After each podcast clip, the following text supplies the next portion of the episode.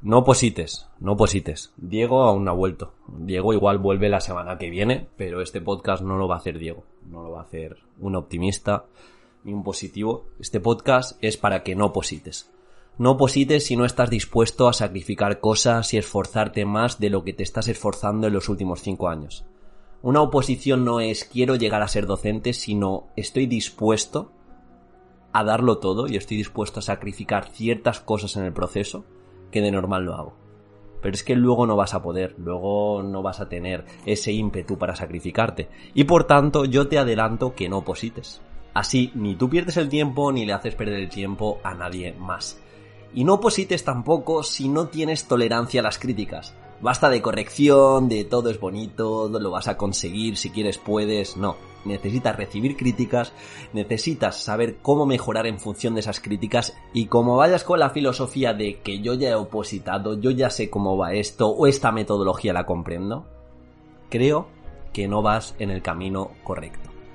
Y no oposites si tienes una mala relación con la incertidumbre. Una oposición desde principio a fin es incertidumbre, es incomodidad, es no saber qué te depara el futuro, es no saber si va a gustar tu tema, tu supuesto y tu programación. Y más en estos tiempos, es no saber cuántas plazas va a haber. Por lo tanto, no oposites. Si no te gusta la incertidumbre, no seas docente, porque un docente tiene que lidiar con esa incertidumbre y con esa mejora continua y esa capacidad de adaptación por lo tanto, no posites. No posites si no tienes tiempo. Me vienen a veces mensajes de trabajo de 8 a 8, tengo dos hijos, tengo que sacar adelante un negocio y no sé cómo puedo opositar. Pues en ocasiones, si no tienes el tiempo material, y dado que las oposiciones cada vez están más profesionalizadas y la gente va más preparada, y eso es bueno, no posites. Si no puedes sacar ese tiempo, quizá la oposición no es para ti.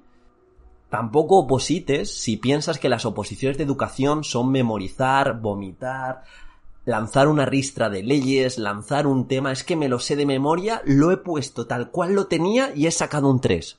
Claro, es que quizá no has hecho el tema tuyo, no te has adaptado a cómo son las oposiciones hoy en día. Has opositado y hubieras sacado plaza en 1980, en 1990, pero estamos en 2020. Y no oposites si no tienes vocación. Vas a trabajar años y años en un trabajo enteramente vocacional. Y si no te gusta la docencia, te aseguro que lo vas a pasar muy mal. Y más en algo tan básico como la educación. Necesitamos gente viva. Por lo tanto, por favor, no oposites. Y por favor, no posites si por cada razón de ser docente tienes tres excusas. No, yo es que quiero ser docente, pero ya estoy mayor, ya no memorizo igual, es que ya me cuesta todo un montón, es que son unas oposiciones muy subjetivas, eh, la última oposición me quedé a poco, por lo tanto esta voy a probar. Si por cada razón, por cada motivo tienes tres excusas, a la larga no te vale la pena, no posites. Y no posites si no tienes una mentalidad de crecimiento, una mentalidad exploradora, una mentalidad de niño que no quiere parar de aprender. Eh, me hace gracia en ocasiones opositores y opositoras. yo cuando, cuando me enfrentaba a la academia o, en ocasiones cuando hablo con ellos, que les vas a explicar algo y ya lo saben. Y como ya lo saben, como que no te escuchan porque se piensan expertos. Y la oposición no puedes mirar con esas gafas porque te pierdes citas, te pierdes expresiones, te pierdes un matiz que hace esa metodología que sabe todo el mundo más personal de cara a venderlo. Por lo tanto, deja de etiquetar y no posites, no pasa nada.